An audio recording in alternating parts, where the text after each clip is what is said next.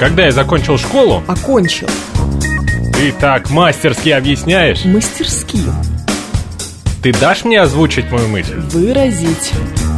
С этими редакторами говорить невозможно. Редакторами.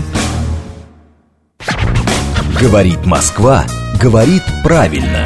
Авторская программа Евгении Фоминой. Русский язык.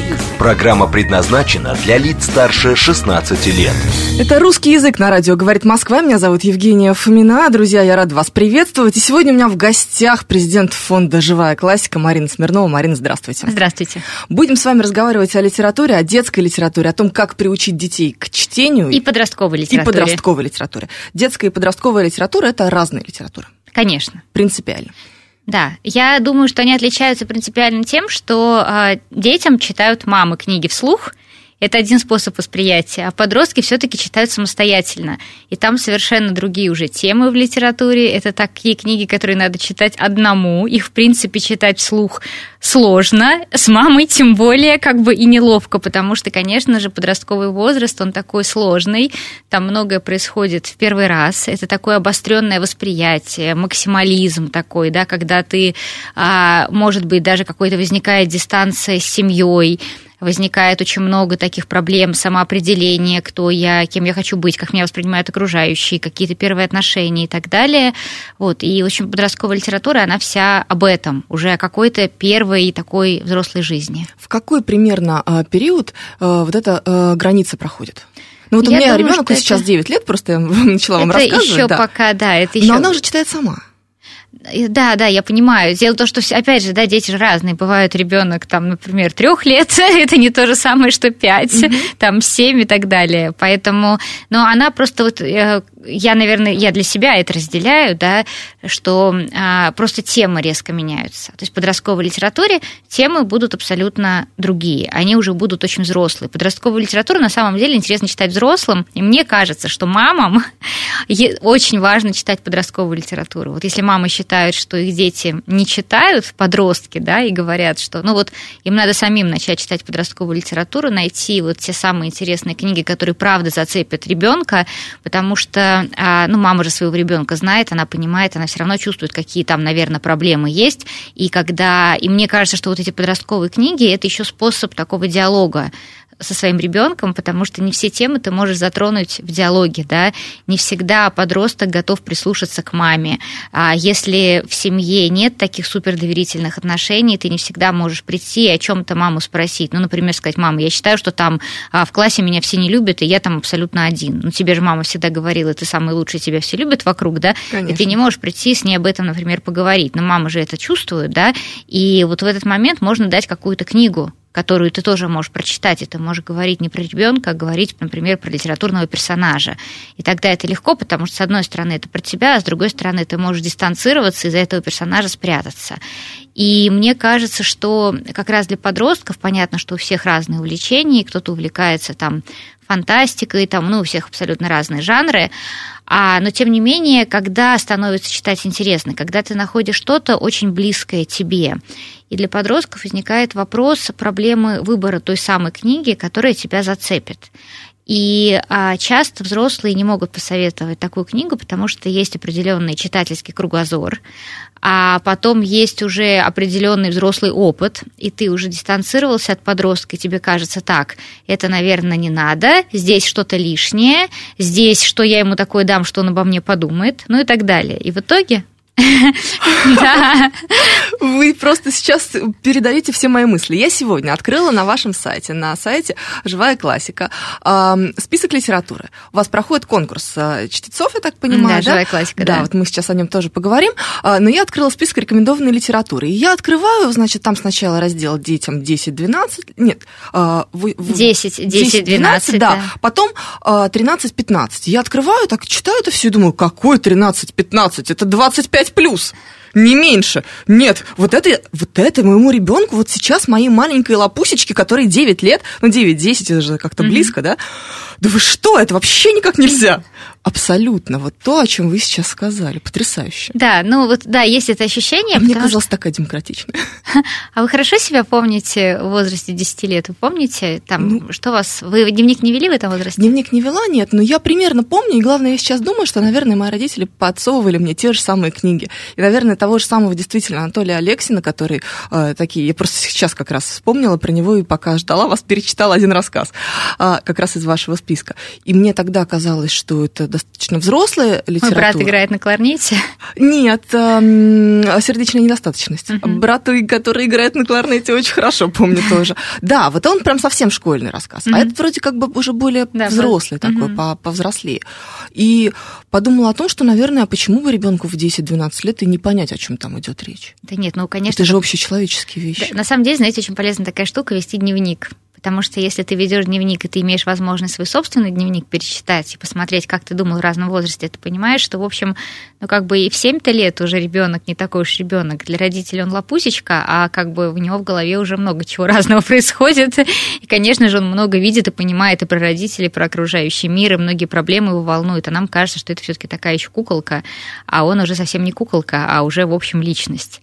Вот, поэтому, да, ну, есть такое немножечко отношение к детям, как вот к детям, а внутри себя они уже вполне себе взрослые люди, и при этом те проблемы, которые мы уже привыкли с ними как-то там жить, да, они у них такие гипертрофированные, огромные, да. огромные, да, и все такое преувеличенное, и надо быть таким внимательным для того, чтобы ничего не пропустить, какое-то, чтобы не осталось вот какой-то потом вот этой травмы, да, которая будет тянуться, вот. А мне кажется, это важно, конечно же, относиться к детям, а тем более к подросткам абсолютно, ну, так, как они себя ощущают, а не высокомерно сверху вниз, потому что от этого возникает такая стена и недоверие, и как бы мне кажется, немножечко вот отторжение. И на самом деле, даже что касается литературы и взрослых всяких тем, да, у нас же, вот я сейчас хочу, надо написать статью про эти маркировки. Ой, потому что на самом деле ведь все же дети развиваются по-разному. И а, если даже говорить про ту же самую школьную литературу, вот мы, это же такое лицемерие, когда мы говорим, что, например, какая-то литература подростковая не по возрасту, там темы там какое-то насилие, там в классе над ребенком издеваются, еще что-то. Ну, возьмем, пожалуйста, тоже там а, чучело, да, все же угу. читали, вот, пожалуйста, история абьюза абсолютно такая вот. А она входит сейчас в школьную программу? По-моему, чучело не входит, но дети читают у нас на конкурсе, как раз живая классика, чучело читают очень многие. Ну, вот абсолютно такая такая вот как бы, да, история понятная и про жестокость, и вот все что угодно. Но она история, которая одна из таких немногих книг, которые э, школьникам рекомендуют, э, взрослые, потому что они смотрели фильм, по крайней мере, и знают эту книгу.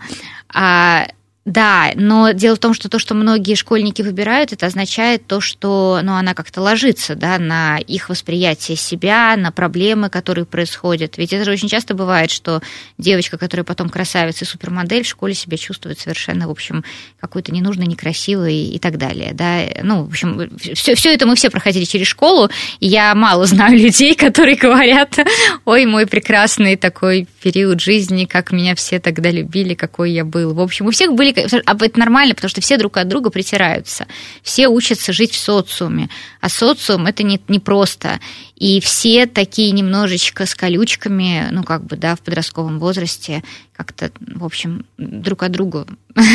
И эти колючки, в общем, как-то колят. И всех, наверное, всем как-то, а учитывая обостренное восприятие и неумение пока переживать эти проблемы, конечно же, даже то, что потом было, вообще ты вот да, во взрослом возрасте ты пройдешь и не заметишь, а, а в детстве э, все очень остро. И я там помню какую-то... Я, я вела дневник в детстве. Mm. Это у нас есть еще один такой проект «Российская школьная летопись». Мы предлагаем детям попробовать себя в роли писателей, фиксировать то, что с ними происходит, и потом э, книги выпускаем. И мне кажется, что это очень важная тоже история э, рефлексии научиться рефлексировать с детства. Так вот, я когда перечитывала свой дневник э, шестого класса, там была прям, прям драма, которая разворачивалась несколько дней, когда меня девочка, сидящая передо мной за партой, попросила карандаши, их сломала специально. И я все это анализировала и переживала, и думала, ну как же так, ну почему же, то есть я же ничего такого не сделала, это же мои карандаши. Ну, в общем, вот это вот, но это же такое сильное переживание. А интересно, а что было с этой девочкой? Вот сейчас, если думаешь, да, а почему ей нужно было сломать эти карандаши? Ну, то есть там тоже какие-то были проблемы, да, какая-то там зависть, какие-то там в семье, может быть, что-то. В общем, да, всего этого там просто много. И а, вот что я хотела сказать про литературу, да, мы же про литературу говорим. Я хотела сказать, что а, книга очень попадает в подростка, когда эта книга отзывается, когда это совпадает с твоими переживаниями, когда ты можешь прочитать историю про себя. А на самом деле, а, ведь, ну, вот про школьную программу мы начали Да, говорить, да, да, да. что школьная программа, а, мы читаем, например, слово о полку Игореве. Мгм. Казалось это бы, же слово очень- полку Игорю, значит, можно, а какую-то... Ну да, да, да, нет, или, например, ну это просто очень сложно, то есть это сложный текст, да, Да. а, например, «Воскресенье Толстого», там все с чего начинается, там, с проституции, Да, да, там публичный дом. Да, или там Анна Каренина та же самая. То есть почему-то, когда это в классике, то есть, то есть в произведении, да, в школьной программе, то все темы нормально нам подходят. Когда это оказывается в подростковой литературе, то темы оказываются сложными, не по возрасту и как-то нами по-другому воспринимаются. Хотя на самом деле в классической литературе как бы есть абсолютно все по максимуму. И, пожалуйста, мы Митину «Любовь Бунина» там в школе Да, да, читали, или «Холодную осень». Бунина, да. Да, все читали прекрасно и как-то нормально воспринимали в своем вот этом вот трепетном возрасте. Легкое дыхание мы прекрасно читали, и как-то не казалось нам, да, что... Сейчас думаешь, там, там же просто в Лёгкое- чистом да. виде педофилия, Да, конечно. И ты, да, и вот ты читаешь, да, легкое дыхание, а потом почему-то вот как бы мы выступаем против подростковой литературы и говорим, ну что же такое, что же там за какие-то поднимаются острые темы, это не для наших детей. В общем, к чему я это? Я- да, свой монолог. Мы э, разработали такую программу по индивидуальному подбору книг для подростков. И мне кажется, это очень важная история. Не то, чтобы ей много кто пользовался, она абсолютно бесплатная и размещена на нашем сайте «Живая классика». А, Суть в чем? Мы взяли, мы пообщались с психологами, и психологи взяли основные семь сфер а, жизни подростка. Ну, какие-то сферы жизни, это вы даже сможете назвать даже без всякой подготовки. Это понятно, что отношения с родителями, отношения а, к себе, к с друзьями, к будущему, там, а, люб- влюбленность, да, вот это вот все. И каждую сферу жизни поделили на максимальное количество вариантов, с которыми вот эти психологи в своей практике сталкивались. Но на самом деле там получается, что у каждой сферы жизни где-то 100 вариантов разных, которые вот там психологи придумали. То есть, если, например, даже взять ситуацию отношений с родителями, там что может быть? Там может быть... а, Полная, неполная семья. Полная неполная семья, да. Например, мама, а, там, не знаю, после развода очень переживает и как-то дистанцировалась. Родители друг друга любят больше, чем ребенка, любят старшего брата больше, чем, например, там младшего. Появляется младший, наоборот, который Появляется отнимает любовь. младший, да, появляется мачеха, отчим, переезжают бабушки с дедушкой жить, и в семье конфликты, любое. То есть вот этих вот родители не хотят, чтобы собаку ребенок завел, не понимают его, хотят, чтобы он стал музыкантом, а он хочет стать там, не знаю, врачом. И этих ситуаций, их, их очень много. Но дело в том, что в мировой литературе есть все. В литературе есть все. И на любую тему, и под любой психотип. И всегда обязательно в литературе есть книга вот прям про тебя. То есть вот где будет герой такого же возраста, такими же проблемами, и он их как-то преодолел. И наша задача была абсолютно под каждую такую тему а, подобрать книгу, чтобы подросток мог прочитать собственно, свою историю про себя и увидеть, как другой такой же подросток выходит из этой ситуации жизненной. И мы сейчас туда загрузили 500 книг, поэтому это интересно, на самом деле, даже взрослым. Потому Это что, очень интересно. Да, некоторые взрослые, которые проходили тест, они говорили, а, это же моя история, как так попало.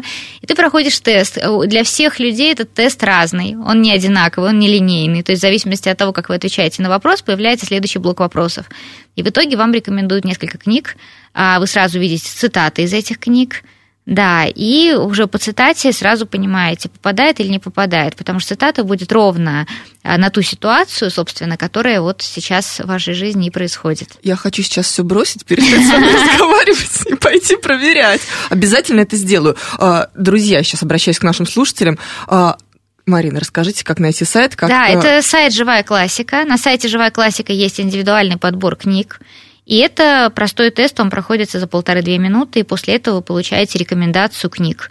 А, Мне кажется, что эта история важная такая, да, потому что она сделана с психологами, и там такой подбор книг вот под каждую жизненную ситуацию. Вот что с вами происходит, о том вы и прочитаете. Потом обязательно приходите к нам еще позже в эфир, только уже в прямой, чтобы слушатели рассказали, попало или не попало. Знаете, Я на хочу здесь самом уже деле обратную связь. Это было бы интересно, потому что если бы радиослушатели могли сразу же проходить тест звонить, например, и говорить, какая книга им выпала и почему, да, и насколько это там совпадает, мне кажется, был бы интересный разговор. Это было бы жутко интересно. Так, ну мы все договорились на следующем эфире обязательно. Такой эксперимент должны будем сделать в прямом эфире. Ну, вот так вот вышло, что сейчас мы в записи. А, насколько тогда получается, исходя из всего, о чем вы говорили, можно верить маркировкам вот этим 12 плюс, 16 плюс, ну то, что у нас сейчас э, мы обязаны, мы издатели, ставить на книжках. Ну, слушайте, потому что все же не универсально. Мне кажется, что вот да, особенно наши дети и подростки, но не универсально, да. Для кого-то, например, кто-то в 6 лет читает там что-то очень серьезное, да, а кому-то нужна еще совсем детская литература, но тем более дальше. Поэтому, э, ну, маркировки, они просто показывают, что в книгах нет определенного контента. Другой ну, то вопрос. насилие какого-то. Ну да, да, там они вот раз в зависимости от возраста там появляется все больше и больше каких-то тем, но дело в том, что бывает такое, что книга ровно для этого возраста, ну и поднимается там тема какая-то. То есть это же опять же все же перестраховываются, ты же смотришь и там какой-нибудь там всегда можно увидеть, ну, то есть там какой-нибудь сексуальный подтекст, угу. который на самом деле вполне себе условен, но из-за этого книга попадает в другую категорию, а на самом деле прочитать ее надо было, ну вот там в 12 лет. И, и просто даже исходя, не знаю, из своего читательского опыта, я знаю, что я в 10 лет читала «Поющий в терновниках», и моя психика совершенно не пострадала, и я считаю, что, господи, как правильно, что я тогда нашла эту книгу и прочитала ее именно в том возрасте, когда мне это тогда было нужно, потому что сейчас «Поющий в терновниках» читать, ну, как бы это довольно бессмысленное занятие. А в да, 10, абсолютно. Да, в 10 лет это прекрасно. Я вспомнила, что у меня была очень похожая история, когда я уже в 20 лет, совсем уже взрослая, может быть, даже мне было чуть больше, я решила перечитать а, Рафаэля Сабатини, который мне очень нравился вот в таком в раннем подростковом возрасте. Приключенческие романы, мне казалось, там такая красивая история любви. Я, честно, попробовала, какая же тоска.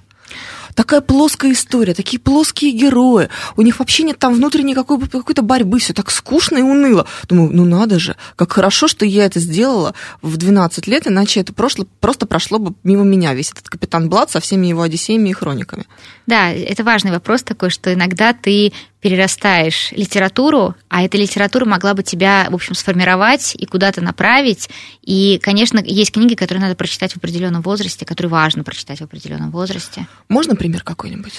А, ну, я не знаю, например, вряд ли кто-то будет читать. Ну, ну вот там сказал «Поищи в терновнике». Например, а, у Войнич есть прекрасные книги, которые читаются в подростковом возрасте, там тот же «Овод» или «Сними обувь свою», и потом уже не читаются. Угу. Да, там, ну или «Волшебник изумрудного города» вряд ли ты будешь уже читать, будучи взрослым человеком. Да. А, да нет, этих книг много, то есть для кого-то это, там, я не знаю, ну, понятно, что там Чебурашка, крокодил Гена, который строит дом дружбы, это появляется рано, там, да, в детстве, ну и так далее.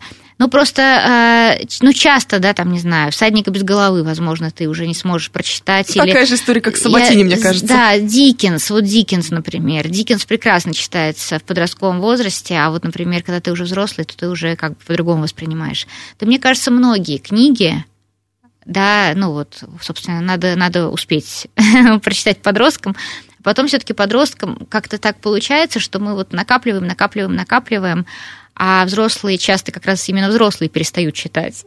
Mm. Да, и Поэтому основной наш э, багаж, вот читательский, он именно... У всех по-разному, потому что кто-то, конечно же, и, и читает потом, кто-то там начинает читать, но думаю, что да, вот в подростковом возрасте важно. В подростковом возрасте важно, потому что еще книги показывают разные системы ценностей, разные какие-то модели жизненного поведения, как ты можешь, э, там, не знаю, развиваться. Мне вот там друзья-бизнесмены говорили, вот жили мы в каком-то городе а, далеко от Москвы, там, и а, в совершенно не читающей среде, где была такая система ценностей, что там кто сильный, тот и главный.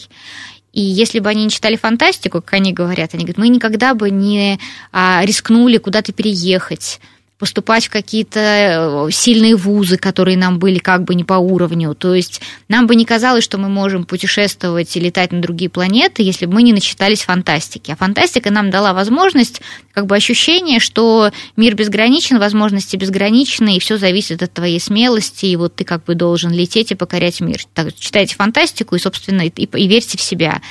Вот, я думаю так же. И потом, например, когда ты чувствуешь себя, например, в изоляции, или тебе кажется, что твои проблемы, они какие-то абсолютно только тебя касаются, и с другими людьми это не случается, да, то ты можешь, открыв книгу, понять, что это, в общем, не так, и просто проще относиться к тому, что с тобой происходит. Но я давайте мы про конкурс немножко, про живую да, классику. Да. да, я хотела сказать, что вообще вот конкурс «Живая классика», он про что? Он как раз о том, чтобы найти вот эту ту самую книгу, которая поможет тебе по-настоящему в жизни поможет. Потому что часто с помощью книг мы же рассказываем свою собственную историю. То есть дети сами выбирают, а, какой отрывок они будут читать. Дети как сами... устроен конкурс? Конкурс вообще? устроен так, да, что а, подростки выбирают тот отрывок, ту книгу, которая на сегодняшний момент для них самое главное. Это мы так хотим, чтобы происходило. Это так в положении о конкурсе прописано. Но, это... Но они-то могут на самом деле выбрать то что-то, что им кажется Они часто более выбирают то, что нравится, как им кажется, опять же, то, что нравится членам жюри. Это такая большая, ну, с одной стороны, проблема, с другой стороны, опять же, все учителя разные, все родители разные, и не всегда ты можешь быть смелым, иногда ты за это хорошо получишь по голове, да, и не всегда ты можешь быть искренним, но тем не менее, а книга это один из способов о себе что-то важное рассказать или миру что-то важное сказать. И это такой обмен точками зрения через книгу. То есть ты можешь выйти и не сказать классу, своему что-то, но ты можешь выйти и прочитать чучело, и ты этим уже все сказал своему классу.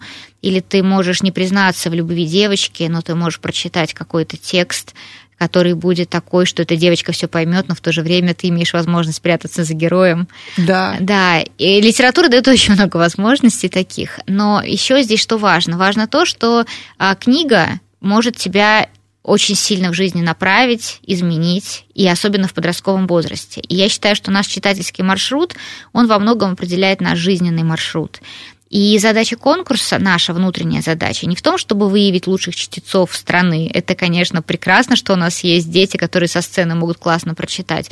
Но это помочь детям найти те самые книги, которые произведут на них сильное впечатление и которые сделают их читателями, которые помогут им а, дальше находить в книгах что-то, да, что им будет как-то помогать. И поэтому все подростки читают разные книги. Они читают, э, ну вот как мы хотим, да, чтобы они читали любимые произведения, и поэтому, когда ты сидишь в зале, ты получаешь тоже очень большую пользу, даже если ты не читаешь, а ты просто слушаешь, потому что ты узнаешь очень много разных авторов, произведений, ты слушаешь отрывки и думаешь, почему, что он хотел мне сказать именно этим отрывком, почему он выбрал именно этот отрывок. И когда ты слышишь, например, 30 выступлений подряд, невозможно ничего не услышать. Все равно что-то соприкоснется с твоими переживаниями, и тебе захочется потом это дочитать. Что чаще всего выбирают? Есть такая статистика или просто... Есть, но дело в том, что как раз статистика, потому что чаще всего выбирают, она не очень показательна, потому что чаще всего выбирают то, что рекомендуют выбирать учителя, и то, что проще прочитать со сцены. Со сцены просто проще прочитать либо какой-то смешной текст, либо какой-то трагический текст. То есть либо юмористическое произведение, либо про войну. И поэтому есть некий набор текстов, да, который кажется участникам, что он выигрышный. И бывает такое, что из года в год одни и те же мы слушаем одни и те же произведения, да.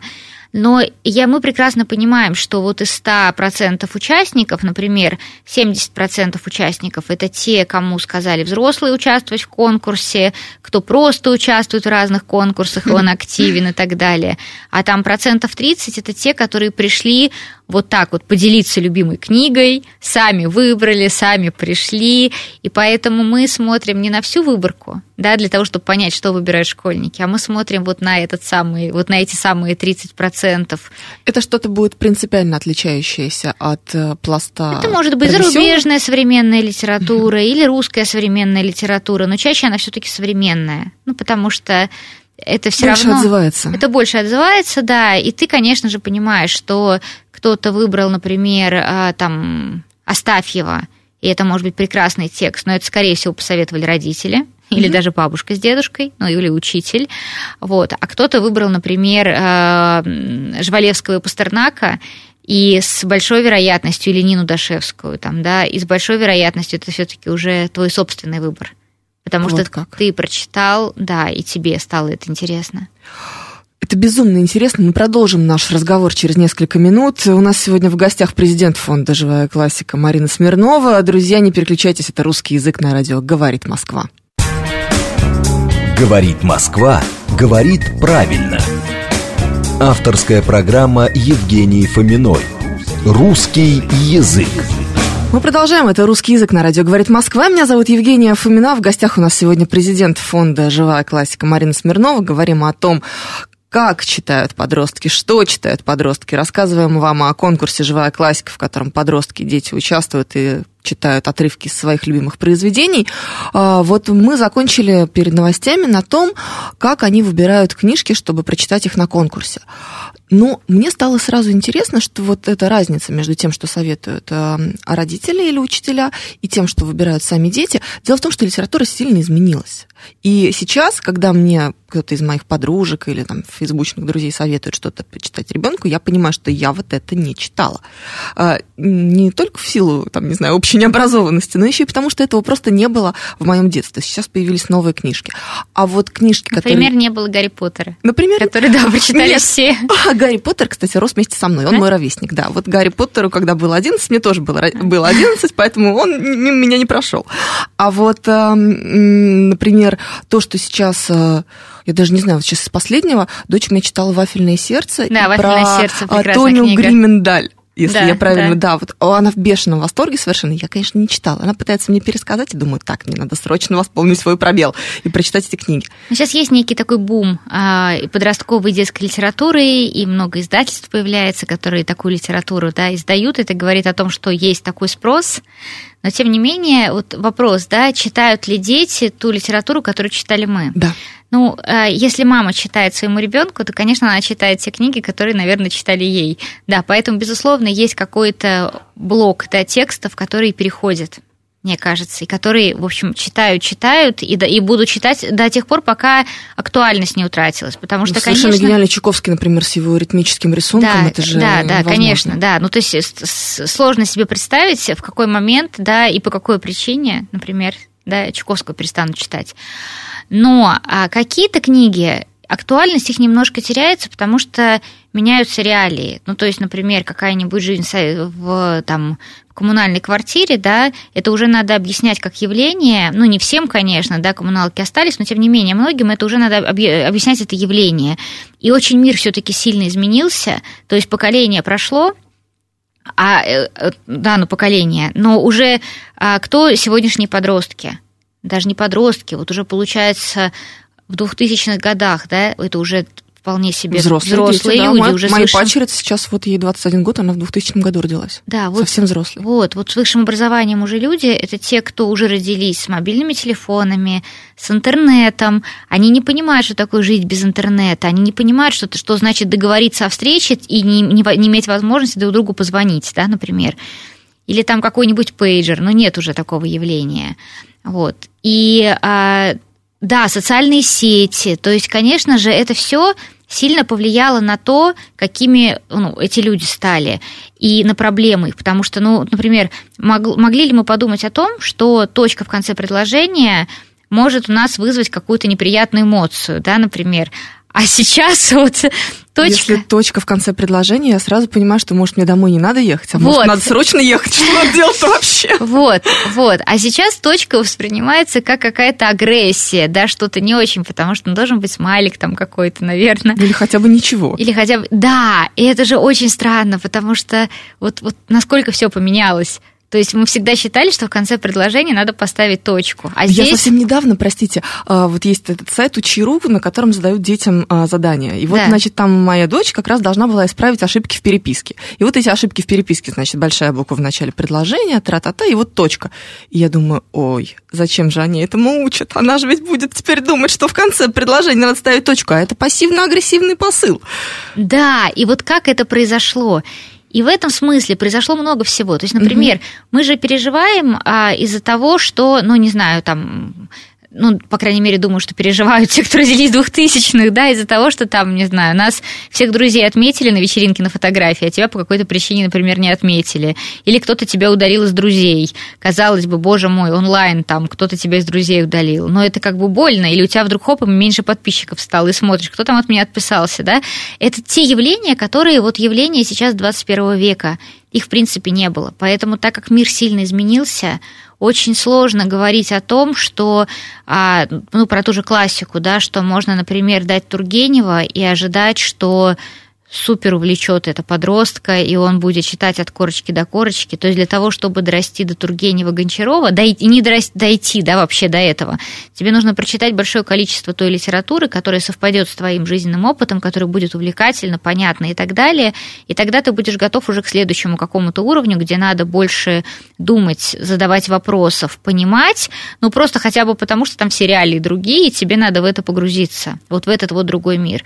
Но этот кайф, он тоже приходит. Мне просто кажется, что такой навык надо наработать. То есть ты читаешь какое-то количество увлекательной, увлекательной, супер увлекательной литературы, и это как, ну, это же то же самое, как восприятием искусства, да.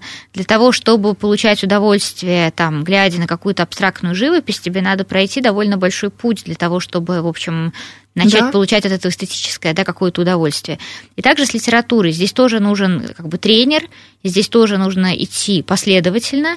И я вот считаю, что от увлекательного, от обязательно, то есть часто родители говорят, там мой ребенок читает какую-нибудь фантастику, а еще хуже графические романы графические романы, а после этого, и то есть он не читает, мне же надо, чтобы он читал Пушкина, но на самом деле не надо. На самом деле мне кажется, что если он читает Нила Геймана, то значит с ним все хорошо, и пусть он читает Нила Геймана, потому что все остальное можно потом дочитать. Достоевского можно потом прочитать, да, если ты сейчас, например, тебя увлек Нил Гейман, ты можешь потом прочитать Достоевского. Это прям вот мне такое ощущение, что вы за мной подглядываете. Только что я сама прочитала Нила Геймана, у меня валялась эта книжка в машине. А ребенок э, сел, и ей было скучно, мы стояли долго в пробках, она говорит, а можно я почитаю? Что читали, кладбищенские истории, нет? Нет, нет, нет. Э, Мертвая девочка? Да. И она, а, она такая открывает, такая, ой, мне я вот можно почитать? Такая, нет, нет, нет, давай как-то это, может быть, не надо, мне кажется, тебе это вот рано и неинтересно. А она так в него погрузилась, я думаю, ну что теперь сделаешь? Да. Ну пускай, читаем дальше. Да, да, да, нет, ну, а нет, что сделать? Гейм, ничего не делать, это хорошо, да, радоваться. радоваться, искать аналогичные книги, которые могут также увлечь. Ну вот э, сейчас я даже сейчас не могу сказать, что она читает, но не знаю, что-то, миллион, миллион всего. Дело в том, что, что ты же книга, за что да. ты цепляешься, у тебя возникают какие-то интересы, тебе начинает какая-то тема, тебе вот, вот эта тема тебе интересна, и ты готов что-то более сложное уже прочитать на эту тему и так далее. И ведь чем больше мы в какую-то историю погружены, тем нам проще там и интереснее, да. А, ну, например, ты начинаешь читать какую-то суперувлекательную там сказку, где фигурирует Петр Первый, тебя заинтересовала его личность, ты начинаешь там дальше, дальше, дальше, а потом уже там Алексея Толстого прочитал, mm-hmm. и еще что-то прочитал, да, потому что тебя увлекло, и тебе уже как бы для тебя это уже захватывающая какая-то история. Ну так. Вот так. Ну и потом формируется вкус. То есть э, ты же начитываешь, ты читаешь одно, другое, третье, увлекательное. Конечно, очень важно читать а, все равно качественную литературу. Как вот ее вычленить? Ну, я думаю, что вкус формируется постепенно. Вот это просто зависит от начитанности. Ну, просто, опять же, я вспоминаю, что в моем детстве были очень модные эти подростковые или даже детские, детско-подростковые детективы. Вот был такой целый пул авторов, ну, который отлично. их писал. Ну, просто ты читаешь, да. читаешь, читаешь, какой-то момент все равно чувствуешь, что ты перерос. Ты да, хочешь да, другого, да. ты хочешь другого. А потом тебе кажется, боже мой, как там все было наивно, господи, какой язык, да? Ужас, Но ужас, это, ужас. Да, ты сам на это смотришь понимаешь, да, там, ну вот. Но это нормальный этап становления личности. То есть не надо прям сразу давать э, исключительно выбирать книги с невероятным хорошим языком, и чтобы у ребенка прям... Я думаю, что здесь есть разные точки зрения, и многие mm. со мной здесь поспорят спорят. Как вам кажется? Мне кажется, что главное, чтобы было увлекательно. Мне кажется, что главное, вот ты, ты увлекся чтением, а дальше ты можешь уже куда-то двигаться. Потом ты можешь найти книгу посложнее и так далее. То есть вот этот подход, боже, какую дрянь читают мои дети, пусть бы они лучше вообще бы ничего бы не нет, читали. мне чем... кажется, что, ну, мне кажется, что нет, мне кажется, вообще все а, с интереса начинается, с любознательности. Мне кажется, вообще в школе самый главный навык это развитие любознательности. Не то, чтобы знания какие-то получить, а, а научить вот этому, как бы, чтобы это желание возникало что-то узнать. Вот это самое важное, потому что если оно возникает, если появляется любознательность, если ребенок задает вопросы, если у него есть эта способность, то все остальное, то знания подтянутся на эту почву.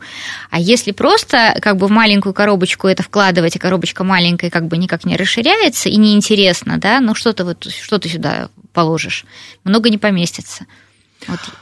Давайте вернемся к вашему конкурсу. Вы говорили о том, что дети сами выбирают э, что-то и что э, сложно бывает. Или заставляют. Да, или заставляют, да. да. Вот а, были какие-то открытия?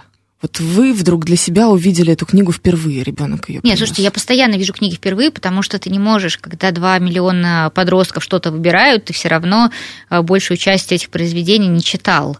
Другой вопрос, что когда уже одно и то же, ну ты, конечно же, там, да, уже знаешь основной какой-то пул текстов, но угу. открытия случаются абсолютно каждый раз, и иногда у тебя это тут же и из головы выскакивает.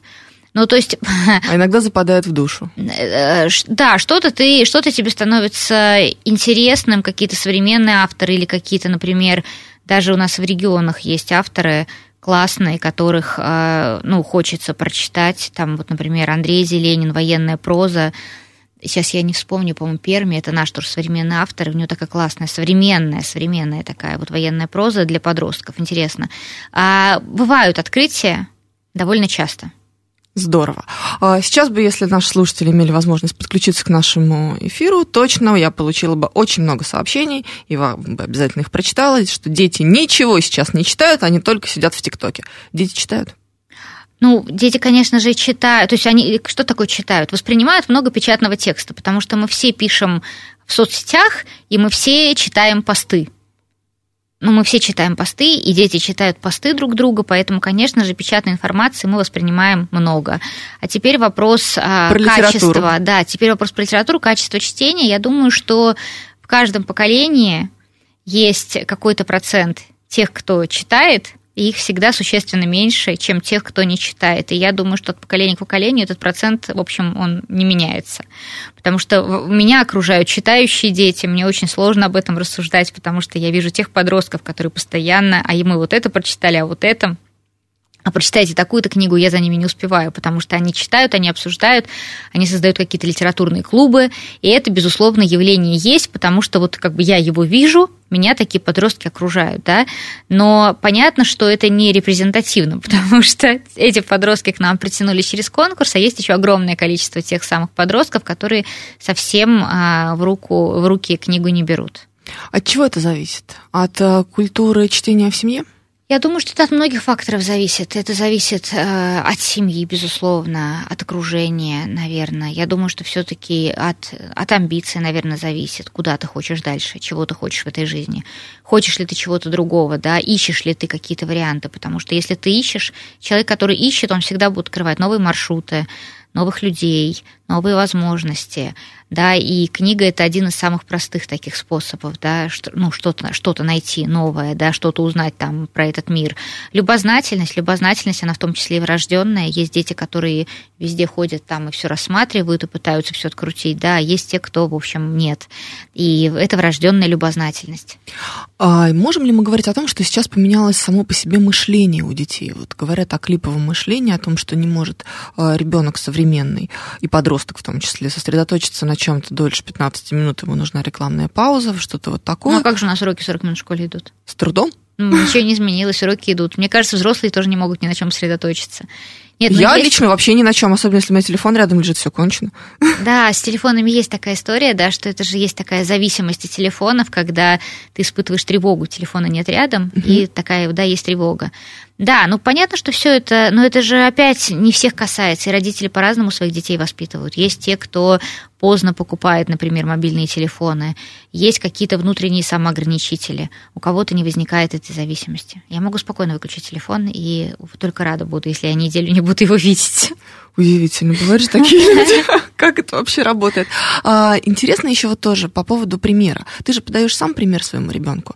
Ты читаешь, значит, Но это не всегда ребенок... работает. Не так. всегда работает. Это не всегда сто процентов работает. Может ребенок читать, а родители нет. И у нас таких примеров очень много, когда родители оказываются, а, ну, понятно, значительно начитаннее детей, да, э, родителей, да, родителей. Нет, дети, дети, наоборот, дети начитаннее родителей, да, а когда родители совсем, ты видишь и думаешь, боже мой, а как же такой ребенок-то получился? И бывает такое, что умненькие, талантливые, а вот смотришь на родителей, и кажется, что как будто бы и не их ребенок. Такое бывает, часто довольно такое бывает. А бывает наоборот, что родители, это же сколько примеров известных людей, когда родители выдающиеся чего-то добились, а с детьми вот Природа сложи... отдохнула. Да, с детьми не сложилось. Поэтому я не думаю, что здесь есть какой-то такой стопроцентный закон. То есть вот этот пример, который мне все приводят, что если ты хочешь, чтобы твои дети читали, ты сам должен быть все ну... время с книжкой. Просто у меня, я почти не читаю бумажные книги, очень редко. А, и покупаю только детскую литературу своим детям, я читаю с телефоном. Мне так удобнее, мне просто невозможно, не могу таскать с собой постоянно книжки. А, и ребенок со стороны видит маму, которая сидит в телефоне. Я не представляю, дело в том, что я не думаю, я не представляю себе, чтобы если человек, вот у него нет такой привычки, а он для того, чтобы произвести впечатление на ребенка, садился с книгой. Вот я не верю в то, что вот таким неискренним подходом, усилием над собой можно кого-то вовлечь. Мне просто кажется, что это как-то естественно происходит. То есть, если в семье семья читает и не может без этого жить, то а, ну, все равно в жизнь ребенка это тоже входит. То есть семья читает, все читают. Ну, как бы дети же повторяют за родителями. Им же интересно, а что там у них во взрослой жизни. Важно ли носитель при этом? Ну, читаешь ли ты электронную книжку или вот как Нет, я ну сидишь, для самого... сидишь в телефоне ну, для не... того, чтобы ребенок вот видел этот пример понимал, что ты читаешь, потому что я, не, я говорю, я не верю в то, я не верю, не в, я не верю в то, что можно вот так вот искусственно что-то сделать. То есть специально ты читаешь бумажную книгу для того, чтобы ребенок начал читать. Я не верю. Если ты читаешь вместе с ребенком и обсуждаешь вместе, наверное, это работает. Если ты сам с книжкой сидишь, э, насилуя себя, а, и тебе удобнее читать с телефона, а ты так, ну, мне кажется, нет. Мне кажется, все такое должно быть как-то естественно. Дети же фальш дальше они всю считывают, да. А, а читать для себя с телефонной или печатную книгу, мне кажется, нет никакой разницы. Это же только зависит, что это же такой же текст. Какая разница?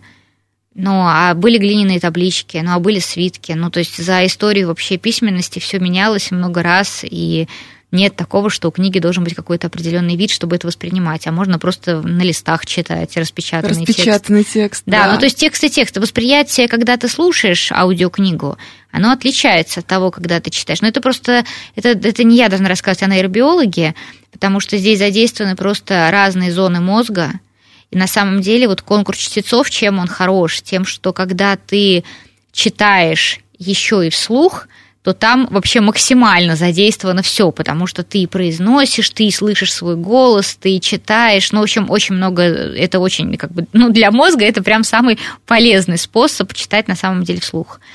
Вот. А... Сейчас я так возгордилась. У нас с мужем есть привычка. Иногда он делает что-то руками. Например, у нас ну, на даче мы находимся, и я буду читать ему вслух. Угу. Не знаю, последний раз это был Чехов почему-то. Или ехать в машине очень долго, мучительно, собирая все пробки. И тоже я в этот момент буду читать вслух, потому что э, надо же себя чем-то занять, а мы уже все обсудили. Но для мозга это очень хорошая тренировка. Ой, как читать, хорошо. Читать я думаю, что такая умная? Вот оно, оказывается, в чем дело. Ну да, да, да. Но восприятие, конечно, разное. Восприятие читать, например, э, печатный текст или слушать. И даже исследования такие проводились.